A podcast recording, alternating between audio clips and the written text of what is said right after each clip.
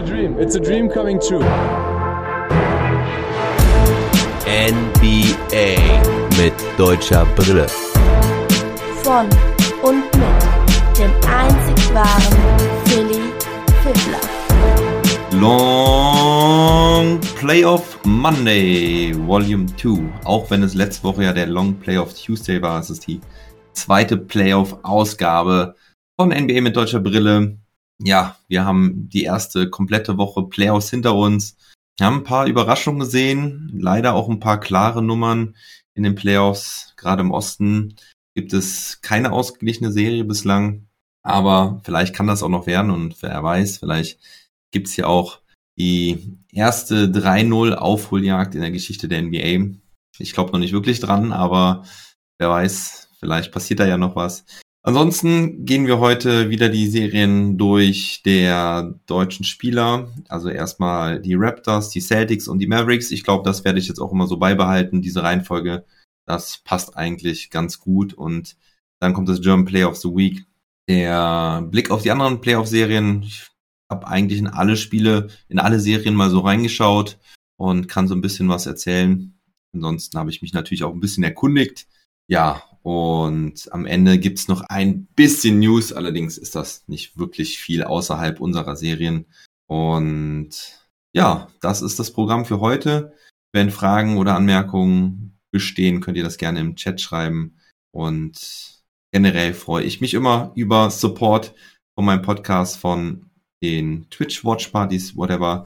Am Samstag hatten wir eine lange, lange Watch-Party, da auch das erste Mal mit dem H zu Gast, zu dem Mavs-Jazz-Spiel um halb elf, und ja, war ganz gut was los, ein paar neue Leute dazu gekommen, war auch ganz cool, hat Spaß gemacht auf jeden Fall, und das Ende hätte schöner sein können, aber na gut, man kann nicht alles haben.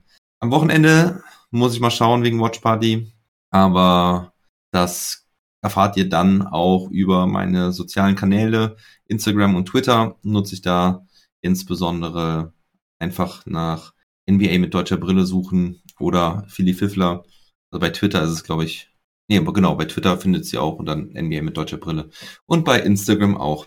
Ja, und wenn ihr euch fragt, wie ihr mich supporten könnt, für die neuen Hörer ist es nochmal gesagt, das ist vor allen Dingen auf Steady H Q. Das ist so ein Supporter-Portal wie auch Patreon. Manche kennen nur Patreon. Steady ist eine deutsche Alternative dazu und da könnt ihr verschiedene Pakete abschließen. Und unter anderem auch ein Never Stop Ballin' Shirt. Naja, gewinnen könnt ihr es nicht, sondern ihr bekommt es dann mit eurer eigenen individuellen Nummer und euren, eurem eigenen Namen hinten drauf. So, legen wir los. Wie schon eben angesprochen, mit dem Team von Isaac Bonga, den Toronto Raptors. Izzy kam leider nicht zu einem Einsatz diese Woche. Es gab drei Spiele. Die Raptors haben Spiel zwei und Spiel drei auch verloren, nachdem sie die Woche zuvor an dem Samstag oder Sonntag, ich weiß es gar nicht mehr, ähm, das Spiel eins schon verloren hatten. Gerade Spiel drei war ja sehr, sehr spannend und knapp. Das erste Spiel in Toronto, da hatte ich mir auch erhofft, dass die Toronto Raptors das gewinnen, dort ein Ausrufezeichen setzen. Sie waren auch nah dran, aber sie konnten das Ding nicht nach Hause fahren, sondern Precious Achiuwa vor allen Dingen hat da wichtige, wichtige Freiwürfe am Ende verworfen, hat er die getroffen. Hätte das vielleicht der Sieg sein können, es stand nämlich ausgeglichen zu dem Zeitpunkt. Die Sixers kamen zwar dann nochmal an den Ball, haben da aber ihre Chancen verworfen und dann ging es halt in die Overtime, wo dann da am Ende halt Joel Embiid einen ziemlich geilen Dreier reingemacht hat mit nur null Komma acht Sekunden auf der Uhr, hat er den Ball nach einem Einwurf bekommen und das Ding dann mehr oder weniger aus der Drehung von der Dreierlinie reingeworfen. Die Raptors konnten keinen Wurf mehr abfeuern und dann ging das Spiel hundertvier zu hunderteins verloren. Wie gesagt, das Spiel zwei davor in Philly, klare Nummer, hundertzwölf zu siebenundneunzig. Ähm, da hatte sich auch Scotty Barnes verletzt, der dann aber in Spiel vier auch wiederkam. Frisch gekürter Rookie of the Year. Also Scotty Barnes ist tatsächlich Rookie of the Year geworden. Eine sehr, sehr spannende Entscheidung, sehr, sehr knappe Entscheidung, die knappste Entscheidung seit vielen Jahren. Ich habe es hier auch einmal aufgezeigt, wie viele Votes er bekommen hat. Er hat halt die meisten First Votes bekommen, achtundvierzig gegenüber Evan Mobleys dreiundvierzig, Kate Cunningham nur neun. Das hätte ich nicht erwartet, dass das so eindeutiger, also ein eindeutiger Zweikampf zwischen Barnes und Mobley sein wird. Ich dachte, es wird ein klarer Zweikampf zwischen Mobley und Cunningham. Aber Cunningham hat ja auch einige Spiele verpasst dieses Jahr und war halt auch nicht so effizient. Also ich hätte nicht gedacht, dass die Leute das so bewerten, vor allen Dingen wahrscheinlich auch, weil Cunningham beim vorletzten, der, ja, den Detroit Pistons gespielt hat und Mobley und Barnes wirklich einen Impact hatten in ihrem Team, welches dann halt auch wirklich oben in den Playoffs mitgespielt hat. Also Cleveland hat die Playoffs ja knapp verpasst, aber sie waren immerhin im Play-In-Tournament und die Raptors sind ja sogar auf Platz fünf vorgerückt. Und da hatten beide halt ihren Anteil dran, wichtigen Anteil dran. Also im Endeffekt hat Barnes dreihundertachtundsiebzig Punkte bekommen, Mobley dreihundertdreiundsechzig und Cunningham hundertdreiundfünfzig. Jalen Green hat noch ein, ein Second-Place-Vote bekommen, Franz Wagner zwei Third-Place-Votes und Herb Jones von den New Orleans Pelicans ein Third-Place-Vote. Naja, okay, also ich weiß nicht, wer diese Votes da mal abgibt, aber jo, Herb Jones vielleicht auch ein bisschen aus den letzten Tagen beeinflusst worden, der Typ, der ihm da den Third-Place-Vote gegeben hat. Denn Herb Jones spielt gute Playoffs, gute erste Playoff-Runde, aber da kommen wir dann auch später zu. Also Scotty Barnes, Rookie of the Year, für mich wirklich überraschend, aber nicht ganz unverdient. Also ich finde, da kann man durchaus drüber streiten, wer da den Rookie of the Year Award hätte gewinnen sollen. Ja, ich gönn's auf jeden Fall Scotty Barnes, denn er hat die meisten Spiele gespielt und, also viele Spiele gespielt, die meisten müsste, glaube ich, Franz Wagner gespielt haben unter den Rookies, aber ja, er hatte auf jeden Fall über die ganze Saison halt abgeliefert und viele überrascht. Okay, also Scotty Barnes kam dann auch ins Spiel hier tatsächlich zurück, hätte ich auch nicht mit gerechnet, dass die Raptors ihn einsetzen, er hatte ja einen verstauchten Knöchel, ist umgeknickt, ähm, Embiid war ihm ja auf den Fuß getreten, und dann ist er umgeknickt. Und ich hätte gedacht, dass die Raptors bei einem Stand von null zu drei den Rookie keinem Verletzungsrisiko aussetzen werden. Aber sie haben es getan. Und das zeigt halt auch, wie wichtig den Raptors es war, zu Hause nochmal ein Spiel gegen die Sixers zu gewinnen. Und das haben sie dann auch getan. Spiel vier mit wirklich starker, überzeugender Leistung, hundertzehn zu hundertzwei. Embiid verletzt, hat einen Bänderriss im Daumen. Das wurde auch ziemlich öffentlich publiziert, dass er auf eine O P verzichtet, beziehungsweise dass er weiterspielen wird, dass er kein Spiel aussetzen möchte und sich den Daumen im, in der Offseason halt operieren lässt. Ja, Embiid sah in dem Spiel nicht gut aus, hat ganz schön gestruggelt und die Sixers haben generell ziemlich gestruggelt, wollten das Ding irgendwie nach Hause fahren, mit dem Kopf durch die Wand und das sah überhaupt dann gar nicht gut aus. Vor allem James Harden, der hatte eigentlich keine Lösung. Der ist im Prinzip wirklich einfach immer geradeaus stur in die Zone gelaufen, hat versucht irgendwie Punkte zu holen, Fouls zu ziehen. Einige Fouls hat er auch gezogen, aber aus dem Feld gelang ihm eigentlich fast gar nichts. Ich glaube, fünf aus siebzehn hatte er in dem Spiel. Ja, und Fred VanVleet hat sich auch verletzt in dem Spiel, hat sich eine Hüftzerrung zugezogen und war dann raus, also kam in der Halbzeit nicht mehr wieder. Dennoch haben die Raptors es dann geschafft. Wie gesagt, hundertzehn zu hundertzwei gewonnen. Pascal Siakam mit einer extrem starken Leistung, hatte die meisten Punkte, vierunddreißig an der Zahl. Und mein Spieler des Spiels war Siakam, aber der Rollenspieler des Spiels war Teddy Usyang, der wirklich gerade auch in der ersten Halbzeit den Ton angegeben hat, von der Bank richtig Energie gebracht hat. dreizehn Punkte, fünf Rebounds, fünf Assists und drei Steals. Hatte richtig geile Plays dabei, hat da Embiid einmal unterm Korb weggeblockt.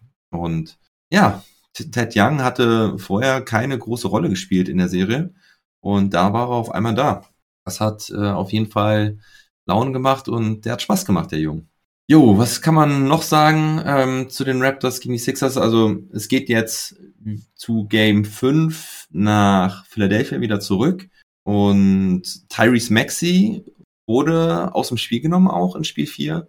Er hat äh, Spiel zwei und drei weiterhin gut gespielt, nicht mehr so überragend wie in Spiel eins, aber ja, die Raptors haben sich ein bisschen was einfallen lassen und mh, haben Embiid, Maxi und Harden ziemlich aus dem Spiel genommen. Tobias Harris macht weiterhin ein gutes Ding, ähm, hat äh, einige Würfe sich genommen und ähm, auch forciert. Und bei dem kann man definitiv zufrieden sein mit der Leistung. Was mich so ein bisschen wundert, dass Furkan Korkmaz eigentlich keine Rolle spielt bei den Sixers. Ich weiß nicht, ob das in der Regular Season auch schon der Fall war, aber der kriegt eigentlich nur Garbage-Time-Minuten. Und ja, Cam Bird spielt bei den Raptors in der Starting Five jetzt immer, aber im letzten Spiel hat er dann auch nur ganz am Anfang fünf Minuten gespielt und dann war's das. Dann ähm, haben halt äh, Precious Achiuwa und Chris Boucher auf den Big-Man-Positionen die Minuten gesehen und halt vor allen Dingen Ted Young, der halt dann ja auch überzeugt hatte. Aber ich bin gespannt. Also ich hätte mir natürlich gewünscht, dass die Raptors zwei Spiele zu Hause gewinnen. So ist es halt statistisch nicht mehr gewinnbar, diese Serie. Ne? Nach einem drei null hat halt noch nie ein N B A-Team eine Serie gewon- gewonnen oder eine Serie wieder aufgeholt. Und ich glaube auch nicht, dass es diesmal passieren wird. Also wenn die Sixers es jetzt nicht zu Hause klar machen, haben sie halt immer noch zwei Spiele, wo sie es entscheiden können. Und ich glaube, die die Star Power von von Embiid, Harden und in Anführungsstrichen auch äh, Harris und ähm, und Maxi werden es irgendwie schon reißen. Also einer von denen kann halt immer total ausbrechen und ein Big Game haben. Und ja, ich glaube, Philadelphia ähm, hat jetzt da halt nochmal ein bisschen, ähm, ein bisschen nachgelassen im vierten Spiel. Da wollten die, glaube ich, einfach wirklich ähm, dieses Ding mit der Eisenstange nach Hause fahren und das hat nicht funktioniert. Aber ich glaube, jetzt kriegen sie zu Hause, fangen sie wieder, kriegen sie wieder einen klaren Kopf und dann werden sie das Ding schon machen. Gut, dann gehen wir weiter zu den Boston Celtics. Eine weitere Serie im Osten, Platz zwei gegen Platz sieben der Brooklyn Nets. Und da haben wir die einzige Serie bislang, wo es nur einen Sieger bislang gab. Und das waren halt immer die Celtics. Alle drei Spiele gewonnen. Über Spiel eins hatte ich letzte Woche schon berichtet.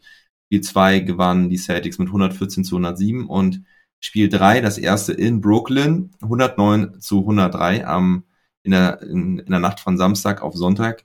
Und ja, die Brooklyn Nets auch mit dem Rücken zur Wand. Kevin Durant sah bislang gar nicht gut aus, hatte bislang mehr Turnover als Assists, aber eigentlich ist er ja fürs Scoren ja, hauptsächlich angestellt, aber auch da funktioniert es nicht richtig. Am Anfang hat er noch relativ viele Würfe genommen, im ersten Spiel waren es vierundzwanzig, hat davon aber nur ineffiziente neun getroffen, im zweiten Spiel war es noch schlechter, da waren es nur vier von siebzehn und im dritten Spiel hatte er sechs von elf. Also die Effizienz stimmt, aber das ist natürlich deutlich zu wenig Würfe für Kevin Durant. Er kam auf sechzehn Punkte, hatte halt auch keine, also nur zwei Punkte an der Freiwurflinie geholt und währenddessen hat Tatum halt neununddreißig Punkte gemacht. Und Tatum ist halt an beiden Enden überragend in der Defense und in der Offense. Man spricht auch schon davon, dass er der Playoff-M V P ist derzeit.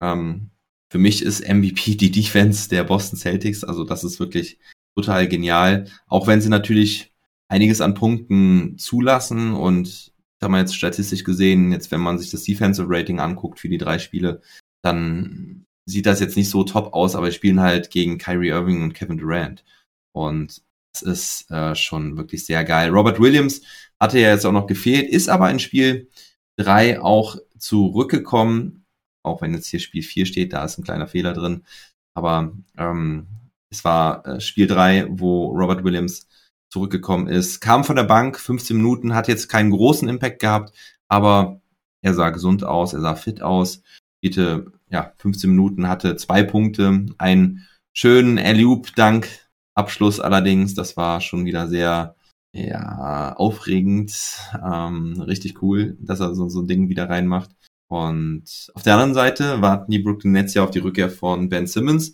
da hieß es schon, er könnte zu Spiel drei zurückkehren, das war dann aber doch nicht der Fall. Und jetzt wurde er auch ähm, zu Spiel vier als out gelistet. Also wird auch in Spiel vier nicht spielen. Und ich habe ja auch im letzten Trash Talk Table da schon meine Meinung zugesagt. Und mehrmals ja auch schon. Ähm, auch schon ja mit dem Trash Talk Table, mit dem Sobbes. Ähm, dass, dass man Ben Simmons einfach nicht in diese Serie reinwerfen sollte. Und natürlich jetzt auch nicht bei Spiel vier. Was mir allerdings überhaupt nicht gefällt, ist irgendwie das Auftreten von Ben Simmons. Also er sucht andauernd irgendwie die Medien, dann steht er da wie der letzte Hampelmann und Clown in der, auf der Bank von der ähm, von den Brooklyn Nets. Also ganz ehrlich, wer das Bild da mal gesehen hat, wie was der da anhatte, der Kerl. Also alle sind in schwarz gekleidet und er kommt da, sieht da aus wie der letzte Kanarienvogel mit irgendwie ähm, rot, gelb, grün, blau leuchtenden Klamotten, eine Hippie-Brille an. Also weiß nicht, er... Wie kann man denn so die Öffentlichkeit suchen und sich so in Szene stellen, wenn man nicht liefert, nicht nicht dem Team helfen kann? Ich verstehe das nicht, also ganz ehrlich. Also er sollte einfach mal ein bisschen zurückhaltender sein. Also es werden da halt auch, wie gesagt, andauernd Sachen an die Medien rausgegeben. Jetzt hat er anscheinend weiter Rückenprobleme. Es war im Training wohl alles super. Jetzt ist er mit Rückenproblemen aufgestanden. Meiner Meinung nach ist das immer noch so ein mentales Ding. Keine Ahnung, weiß ich nicht, aber ich schätze es mal. Ich will da halt eben auch nicht zu sehr drüber urteilen, aber warum stellt er sich dann da so in die Öffentlichkeit und sucht so das Rampenlicht und zieht sich nicht auch was Schwarzes an, wie alle seine Teammates, zieht sich einen Trainingsanzug an? Ja, warum muss er da so eine Show machen? Das, das geht mir auf den Sack und ja, finde ich, finde ich affig, ganz ehrlich. Nun gut, das zu Ben Simmons. Also heute Nacht wird dann Spiel vier sein. Vielleicht ist es dann auch, äh, ist es dann auch vorbei mit der Serie. Und Daniel Theis hat weiter gestartet, aber das könnte sich jetzt halt vielleicht ändern mit Robert Williams. Schauen wir mal. Ich denke mal, er wird heute nochmal starten, weil Robert Williams, so wie es von Anfang an hieß, ist jetzt ein Test in Spiel drei und dann hat er eigentlich keine weitere Minutenrestriktion oder sowas. Aber ich könnte mir auch vorstellen, dass man jetzt sagt, okay, komm, lasst uns versuchen, Spiel vier noch so hinzubekommen und in der nächsten Serie könnte Robert Williams dann starten. Aber wer weiß, vielleicht startet er auch heute Nacht.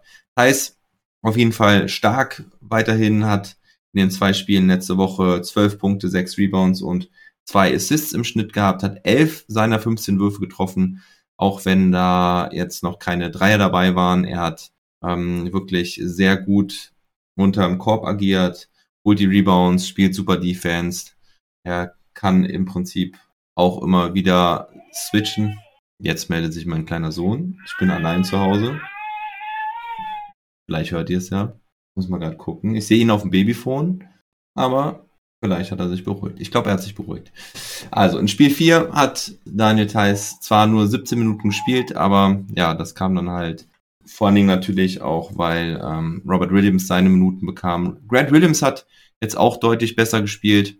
Und ja, Celtics generell eigentlich aus der neun-Mann-Rotation keiner jetzt irgendwie abgefallen leistungstechnisch, waren alle da und vor allem Peyton Pritchard weiterhin rockt er die Show. In Spiel zwei ganz wichtige Garbage, ach, ganz wichtige Crunch-Time-Minuten ähm, gehabt und da auch wirklich die Punkte gemacht. Und ja, also Celtics sind auf Kurs, spielen sich in den Kreis der Titelfavoriten, würde ich mal so sagen. Ja. Gehen wir weiter zu den Dallas Mavericks. Da steht die Serie ausgeglichen zwei zu zwei. Es gab erst zwei Siege der Mavericks hintereinander ohne Luka Doncic. Ähm, also das erste Spiel hatten die Mavs ja verloren, knapp zu Hause, neunundneunzig zu dreiundneunzig. Dann gab es einen geilen Win zu Hause mit hundertzehn zu hundertvier. Und dann in Utah das erste Spiel mit hundertsechsundzwanzig zu hundertachtzehn. Also Jalen Brunson und Spencer Dinwiddie haben da die Show gerockt. Dinwiddie mit einem furiosen Dank gegen Rudy Gobert in Spiel drei. Holla die Waldfee. Ähm, der war mal richtig geil. Und ja, Jalen Brunson vorher ja mit Career High, ähm, einundvierzig Punkte. Und Spencer Dinwiddie nicht ganz so effizient. Aber ja, die Mavericks richtig, richtig stark in den zwei Spielen. Und dann war ja das Ding, kommt Luka in Spiel vier zurück oder nicht? Ich hatte mir ja eigentlich irgendwie gewünscht, dass Luka nochmal aussetzt, damit die, ja, also weil es ja auch so funktioniert hatte und die Mavs halt versuchen könnten, mit dem alten Gameplan die Jazz weiter zu schlagen, ohne dass sie irgendwas ändern.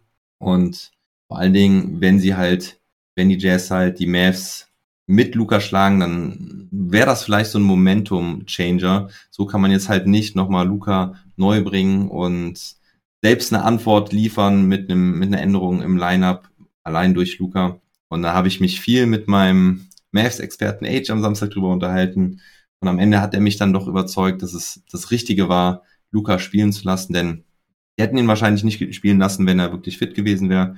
Und so ist es halt, dass Luka ja auch reinkommen muss und sie jetzt kein weiteres Spiel mehr dafür verschwenden müssen. Also wenn er jetzt erst reingekommen wäre in Spiel fünf, dann hätte man da ja auch erst Anpassungen nehmen, machen müssen. Er hätte sich auch erst wieder integrieren müssen, er hätte reinkommen müssen. Und jetzt hat er auf jeden Fall ein Spiel schon gehabt, wo man das machen konnte. Und von daher bin ich auch zuversichtlich ähm, für Spiel fünf. Age hat außerdem noch gesagt, ich habe Spiel drei nicht gesehen. Ja, das, das war so, ich konnte Spiel drei nicht schauen. Und er sagte die ganze Zeit, hättest du Spiel drei gesehen, wärst du nicht so pessimistisch, was Spiel fünf angehen würde. Und ja, dann lasse ich mich doch gerne so überzeugen. Spiel vier war eine ganz, ganz knappe Nummer. Die Jazz haben halt hundert zu neunundneunzig gewonnen und die Mavs hätten das Ding eigentlich gewinnen müssen. Es war ein Stepback-Dreier von Luka, der sie, ich glaube, fünfzig Sekunden vor Schluss oder siebenunddreißig Sekunden vor Schluss sogar nur, in eine Vier-Punkte-Führung gebracht hat. Und dann gab es eine Aktion von Donovan Mitchell, der verwirft erst seinen, seinen Wurf, holt den Offensiv-Rebound und macht dabei aber einen Foul gegen, gegen Luka Doncic, meine ich. Der hat dann wirklich einen, richtig einen ins Gesicht bekommen im Ellbogen. Die Refs haben es nicht gepfiffen. Ähm, Mitchell macht dann die Punkte und wird von Luka Doncic gefoult. Und ja, dann war es nur eine Ein-Punkt-Führung. Auf der anderen Seite wird Paul dann gefoult, verwirft beide Freiwürfe. Das ist sehr, sehr bitter gewesen. Denn hätte er die beiden reingemacht, dann hätten die Jazz nicht mit einem Alley-oop-Dunk die Führung holen können zum Schluss. Ne? Also es waren dann zwar noch ein paar Sekunden zu spielen, zehn glaube ich. Die Mavs haben dann aber nicht mehr geschafft, einen vernünftigen Wurf abzufeuern. Also Spencer Dinwiddie hat dann zwar noch den Dreier geworfen, aber der war ziemlich gedeckt. Das war ungefähr so ähnlich wie die Situation damals in Brooklyn, wo er den Game-Winner geworfen hat. Ja, allerdings hat er ihn diesmal nicht getroffen. Und ja, so verlieren die Mavs halt hundert zu neunundneunzig. Die Refs, äh, die N B A hat nachher auch in ihrem Two-Minute-Report gesagt, dass das wirklich ein Foul war von Mitchell. Das hätte als Offensiv-Foul geahndet werden müssen. Die machen ja immer solche Two-Minute-Reports ein paar Tage später oder einen Tag später, wo sie dann nochmal genau sagen, welche, ob die Schiedsrichterentscheidungen so richtig waren, die dann getroffen wurden. Und es hätte ein Offensiv-Foul sein müssen, können die Mavs sich nichts von kaufen. Paul hätte halt einfach mal die zwei Freiwürfe reinmachen sollen, dann hätten die Jazz halt irgendwie noch einen Dreier gebraucht und hätte er wenigstens einen gemacht, dann wäre es vielleicht in Overtime gegangen. Tja, so gab es einen seltenen Pass von Donovan Mitchell auf Rudy Gobert, der halt den Alley-oop Dunk reinmacht. Da haben die Mavs ein bisschen darauf spekuliert, dass der Pass da nicht hingeht, aber diesmal hat Mitchell ihn gespielt und das war definitiv gegen die, also definitiv gingen die Jazz da schon mit gut Momentum raus. Also die waren da schon ziemlich hyped danach und ich hoffe, die fangen jetzt nicht Feuer. Aber schauen wir mal. Es geht jetzt nach Dallas. Luka ist wieder ein bisschen eingespielt. Maxi, ich habe es vorher schon gesagt, Maxi kann der Schlüssel sein in dieser Serie. Vorher sagte ich auch schon mal, dass Maxis Dreier jetzt nicht so wichtig ist.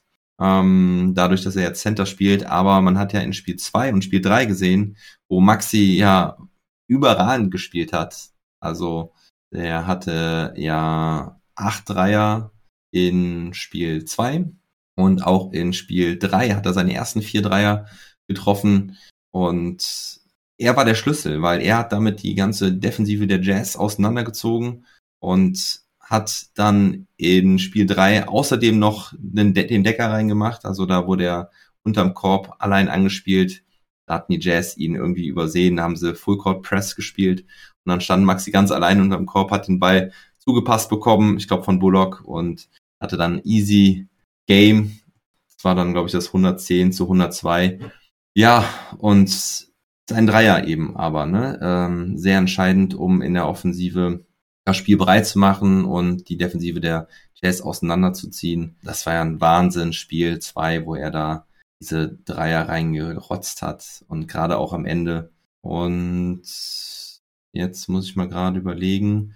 Ach so, ja, und die Most Points per Possession hatte er nach Spiel drei bei mindestens zwanzig Versuchen über die ganze N B A gesehen. eins Komma sieben drei drei Punkte per Possession, damit hat er die Abst- am Abstand die meisten gehabt.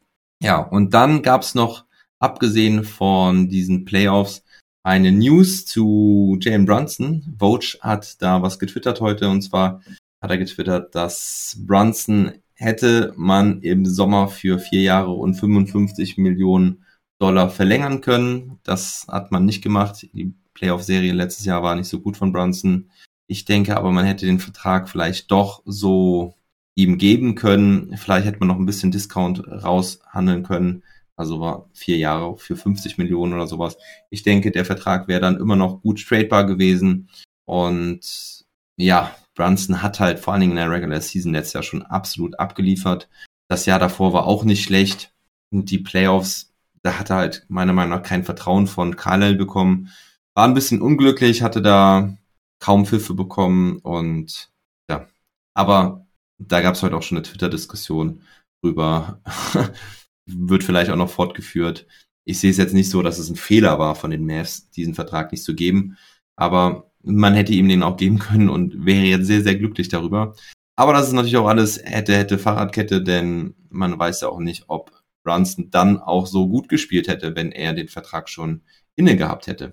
Gut. Was habe ich noch vergessen? Ja, Luka mit einem ordentlichen Comeback, dreißig Punkte, zehn Rebounds, vier Assists. Auch Paul sah jetzt wieder besser aus zusammen mit Luka. Der war im Prinzip vorher unspielbar, muss man fast sagen. Und Maxi hatte halt extrem Foul-Trouble in Spiel vier. Und das war halt ein großes Problem für die Mavs.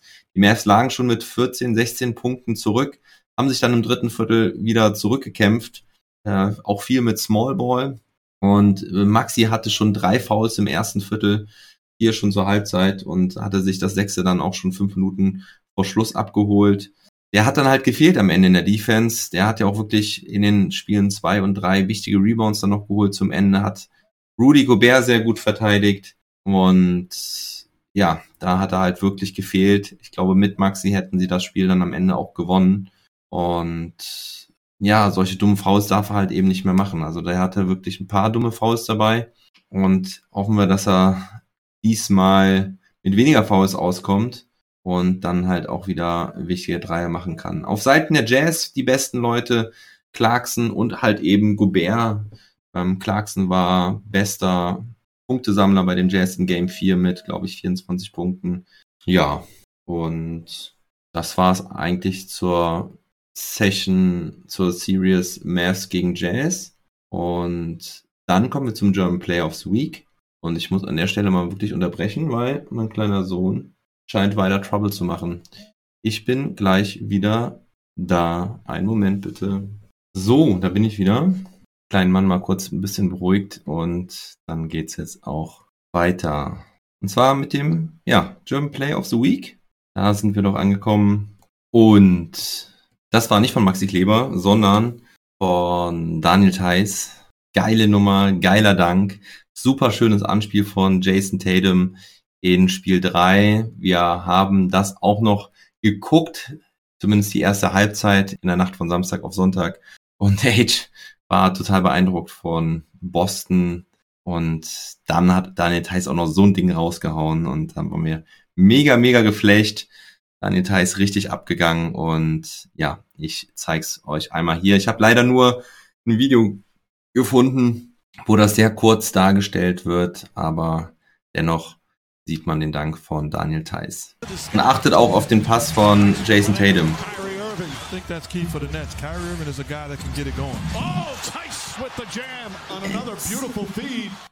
So, ja, das war das German Play of the Week und dann kommen wir zu den anderen Playoff-Serien. Hier ist nochmal das Bracket abgebildet. Fangen wir mal im Westen an. Dort haben wir die Phoenix Suns gegen die New Orleans Pelicans. Da steht es zwei zu zwei. Da werden wir jetzt auch mal direkt reinschauen. Die Phoenix Suns haben Spiel zwei und Spiel drei gewonnen. Haben, ach, Entschuldigung, nee, nee. Die Suns hatten ja Spiel eins gewonnen. Dann gab es Spiel zwei, wo sich Devin Booker verletzt hatte. Das hatten die Pelicans dann gewonnen. Spiel drei hatten dann die Phoenix Suns in New Orleans gewonnen und dann kam aber das Comeback von den Pelicans in Spiel vier. Gleichen die Serie aus. Brandon Ingram mit neunundzwanzig Komma acht Punkten pro Schnitt in der Serie. Überragender Mann. Chris Paul hatte gerade in äh, Spiel drei super dominiert, hatte in Spiel zwei und Spiel drei irgendwie zusammen achtundzwanzig Assists oder sowas bei null Turnovern. Und in, im letzten Spiel ähm, hat es dann aber gar nicht so funktioniert mit. Chris Paul war ziemlich frustriert, hat sich auch ein Technical abgeholt, hat viel gemeckert und ja, traf nur zwei von acht, hatte zwar auch wieder elf Assists bei nur drei Turnovern, aber eben nur vier Punkte. Ja, Mikal Bridges, von dem ich mir so ein bisschen einen Step erhofft habe in der Abwesenheit von Devin Booker, auch nur mit acht Punkten. DeAndre Ayton mit dreiundzwanzig Punkten. Noch Topscorer bei den Suns, JaVale McGee, der zweitbeste Punktesammler mit vierzehn Punkten von der Bank. Das heißt schon einiges und ja, im letzten Spiel dann halt Brandon Ingram auch wieder mit dreißig Punkten. Wenn dann Schunas mit sechsundzwanzig Punkten, fünfzehn Rebounds. Aber wer mir richtig, richtig gut gefällt, ist halt Herb Jones, der da auch echt ein paar richtig geile Blocks und Steals dabei hatte. Hier in dem Spiel waren es drei Blocks. Da waren auch wirklich wichtige und sehenswerte dabei. Also der Rookie hat's auf jeden Fall drauf. Ja, und so steht's da zwei zwei. Auf jeden Fall spannende Serie. Da bin ich jetzt mal gespannt, wie das in Phoenix weitergeht. Ich kann mir nicht vorstellen, dass die Phoenix sonst rausfliegen. Aber Pelicans bieten auf jeden Fall Paroli. Und Golden State gegen Denver, auch da habe ich ja mit dem Marc vor allen Dingen äh, im Trash Talk Table drüber gesprochen, über seine Denver Nuggets. Er war der Hoffnung, dass die Nuggets Spiel drei gewinnen konnten, konnten sie allerdings nicht. Es war weiter in die Show von Poole und Steph Curry. Und in Spiel vier hat dann vor allen Dingen Steph Curry auch wieder super gut gespielt. Ähm, Spiel drei ging aber erstmal an die Golden State Warriors und damit war die Serie dann im Prinzip auch entschieden. Ähm, hundertachtzehn zu hundertdreizehn war da der Endstand. Ähm, warte mal gucken. Ja, Jordan Poole da mit siebenundzwanzig, Steph Curry mit siebenundzwanzig, Klay Thompson hatte auch sechsundzwanzig und auf Seiten der Nuggets gibt der Joker wie immer alles, siebenunddreißig Punkte, achtzehn Rebounds, aber das Team hat ihn ein bisschen hängen lassen. Nicht so in Spiel vier, die Nuggets holen genauso wie die Brooklyn Nets, ähm, die Nuggets holen genauso wie die Raptors das vierte Spiel zu Hause, gewinnen hundertsechsundzwanzig zu hunderteinundzwanzig, Monte Morris am Ende mit wichtigen Punkten und ja, Jokic auch mal wieder mit siebenunddreißig Punkten, acht Rebounds, sechs Assists.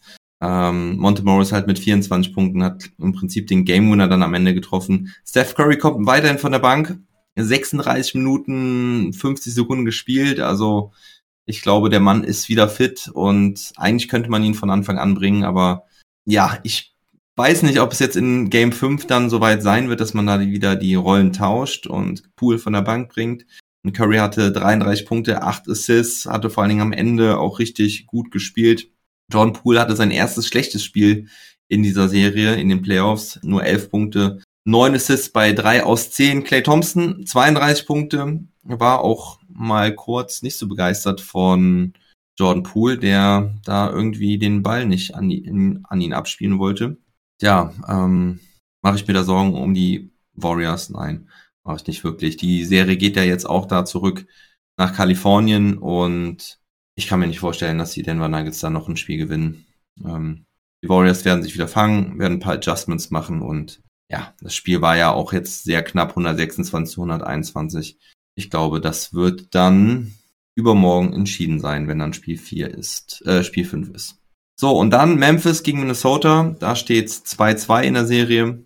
Auch dort ist Spannung angesagt. Ähm, gleicher Verlauf wie bei den Dallas Mavericks. Also erst hat das Auswärtsteam den ersten Sieg geholt. War ja schon dann erstmal eine Überraschung, dass die Timberwolves da gegen die Grizzlies gewinnen.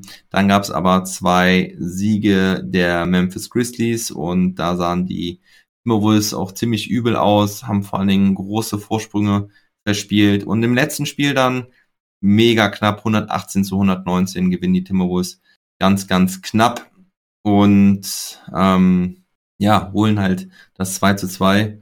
Ähm, gucken wir mal gerade da auch in den Boxscore. Xavier Tillman startet mittlerweile auch für Steven Adams. Brandon Clark kommt weiterhin von der Bank aber Steven Adams fast raus aus der Rotation. Da hatten wir auch am Donnerstag drüber gesprochen. Karl-Anthony Towns auf jeden Fall hier Man of the Match mit dreiunddreißig Punkten und vierzehn Rebounds. Anthony Edwards hatte vierundzwanzig. D'Angelo Russell kommt im Moment nicht so gut in Fahrt. Nur zehn Punkte. Ja, aber mal gerade überlegen, wie, wie es, es war nicht ganz so knapp. Also es war eine Entscheidung auf die letzte Sekunde. Ähm, ich habe gerade überlegt, wer hat denn da den Game-Winner geworfen? Aber es waren schon vier, fünf Punkte Vorsprung kurz vor Schluss. Und dann sind die Memphis Grizzlies halt nochmal so ein bisschen rangekommen. Aber ja, spannende Serie auf jeden Fall. Guck mal gerade, wann es da weitergeht. Das ist morgen, also in der Nacht von Dienstag auf Mittwoch gibt's dann Spiel fünf. Und ja, Marc und ich haben ja auch schon gesagt, das ist eine Serie, die gut in sieben Spiele gehen kann. Das erwarte ich auch. Also ich glaube, dass beide Mannschaften noch ein Spiel gewinnen werden. Und ja, die Grizzlies sich dann aber wahrscheinlich durchsetzen. Okay, gucken wir weiter. Ähm, gehen wir in den Osten. Über die Raptors gegen Philly haben wir gesprochen. Über Boston gegen Brooklyn haben wir auch gesprochen. Milwaukee gegen Chicago habe ich gestern auch reingeschaut, nachdem die Bulls Spiel zwei geholt haben und dann ja auch noch Middleton verletzt ist. Also Middleton ist zwei bis drei Wochen, wird er verletzt sein. Er hat irgendwas am Knie, ich glaube auch eine Meniskuszerrung oder sowas. Dann war die Serie auf einmal ziemlich ausgeglichen und man hat gedacht, oh, können die Bulls da jetzt vielleicht die große Überraschung landen? Und dann sind sie nach Hause gefahren ins United Center und da gab es zwei richtige Klatschen, also erst hundertelf zu einundachtzig, dann hundertneunzehn zu fünfundneunzig und gerade im Spiel drei hatten die Bulls halt überhaupt keine Chance. Gestern sah es noch ein bisschen anders aus, da konnten sie noch ein bisschen mithalten, aber eigentlich haben die Bucks ganz klar gezeigt, dass sie die deutlich bessere Mannschaft sind. Grayson Allen trifft mittlerweile seine Dreier, Giannis dominiert halt wie sonst auch. Einer der besten Spieler bislang an den Playoffs, muss man sagen, Giannis. Und war denn der andere nochmal? Ja, Drew Holiday. Ach so, ja, Grayson Allen, seht ihr hier, siebenundzwanzig Punkte, sechs von sieben Dreiern getroffen. Aber Drew Holiday halt auch mit sechsundzwanzig Punkten und sieben Assists. Bobby Portis ist in die Starting Five gerückt für Middleton. Und ja, auf Seiten der Bulls, DeRozan, acht aus zwanzig, kein Dreier getroffen. Vucevic, fünf aus vierzehn, Zach Levine, acht aus achtzehn, also alle unter fünfzig Prozent getroffen. Am besten performt eigentlich noch Patrick Williams, der Sophomore mit zwanzig Punkten, zehn Rebounds, sieben aus dreizehn. Ja, und jetzt ist Alex Caruso auch noch verletzt. Der hat sich da, hat da einen ähm, Ellbogen gegens Gesicht bekommen oder eine Hand. Ich, oder ja, ich glaube, es war, wer war denn das nochmal? Ähm, da hat er irgendwie verteidigt. Ach, Javon Carter hat ihm irgendwie da die Hand ins Gesicht geschlagen. Das will ich ja keine Absicht unterstellen. Caruso ist auch vorher ziemlich in ihn reingeflogen. So, ähm, tja, jetzt fehlt auch noch Caruso. Also, gute Nacht, Chicago Bulls. Tut mir leid, aber immerhin habt ihr ein Spiel gewonnen. Ich hätte mir für euch gewünscht, dass ihr das zu Hause macht, im heimischen United Center. Sollte wohl nicht sein. Ja, und dann müssen wir nur noch über Miami gegen Atlanta sprechen. Trae Young ist mit sechzehn Komma fünf Punkten bester Scorer bei den Hawks. Das ist natürlich deutlich unter dem, was man sich von ihm erwartet hat. Aber die Miami Heat Defense nimmt ihn halt komplett auseinander. Er hat keine Chance. Es wird fast nur geswitcht. Er hat also gegen Adebayo, Butler ähm, oder P J Tucker. Irgendein guter Verteidiger steht immer gegen Trae Young. Er kriegt zu wenig Hilfe. Jimmy Butler mit Career High fünfundvierzig Punkten in Spiel zwei. Also die Heat sind zwei null in Führung gegangen. Dann gab's einen Sieg der Hawks im ersten Heimspiel mit hundertelf zu hundertzehn. Da hat Trae Young dann ganz am Ende einen Floater reingemacht und in Spiel vier haben die Heat dann aber wieder überragt. hundertzehn zu sechsundachtzig. Keine Chance da für die Hawks und ich glaube auch das Spiel wird dann morgen Nacht, in der Nacht von Dienstag auf Mittwoch entschieden sein. Und dann hätten wir halt wahrscheinlich die Serie Heat gegen Philadelphia. Und auf der anderen Seite Milwaukee gegen Boston, was natürlich auch mega spannend ist. Ime Udoka war ja letztes Jahr noch Assistant Coach bei den Brooklyn Nets und hat da ja auch schon gegen die Bucks gespielt in einer harten Serie. Ja, also ähm, Playoffs im vollen Gange. Eine News habe ich, James Borrego wird nach vier Jahren bei den Hornets gefeuert. Das kam auch ein bisschen überraschend, aber die letzten zwei Jahre hat er es immer nur bis ins Play-in-Tournament geschafft und man will wohl dieses junge, talentierte Team weiter fördern, man will mehr aus ihnen rausholen und ist wohl jetzt der Meinung, dass das mit James Borrego nicht geht.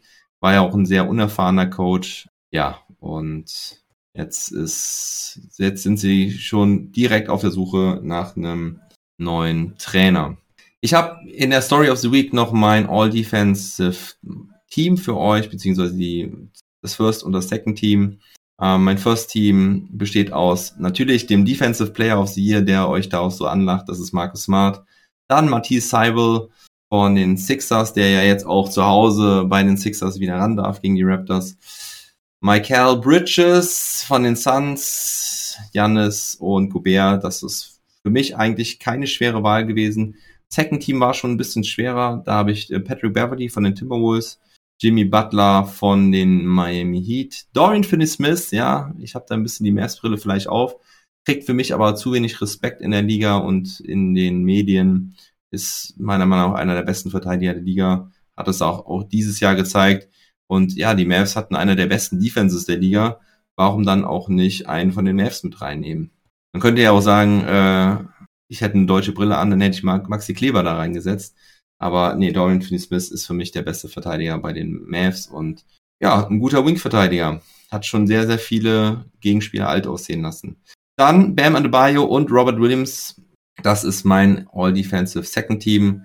Wer, wen hatte ich da noch so mit berücksichtigt? Das waren Alex Caruso von den Bulls, Davion Mitchell von den Sacramento Kings, Herb Jones eben angesprochen von den Pelicans, der es jetzt auch in den Playoffs zeigt.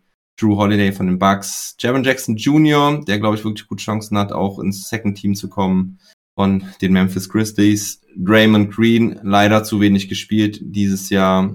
Und Jarrett Allen von den Cleveland Cavaliers. Ja, liebe Leute, das war's auch schon von heute. Ich bin, wie gesagt, allein zu Hause und mein Sohn ist irgendwie ja nicht gut drauf. Ich glaube, der hat Bauchschmerzen oder so. Deswegen habe ich jetzt am Ende auch ein bisschen gerusht und bin ein bisschen schnell durchgegangen, weil meine Frau halt noch auf Dienstreise ist und ich mich um die Kids kümmern muss. Und natürlich, wenn ich dann mal eine Stunde streamen will, gibt's Palaver da oben. Deswegen werde ich jetzt nicht mehr lang drum rum schnacken. Sag danke fürs Zuschauen und danke fürs Zuhören. Am Mittwochabend gibt es dann den nächsten Trash Talk Table, den, den werde ich aufnehmen mit dem Jonas von, vom Vibesmack.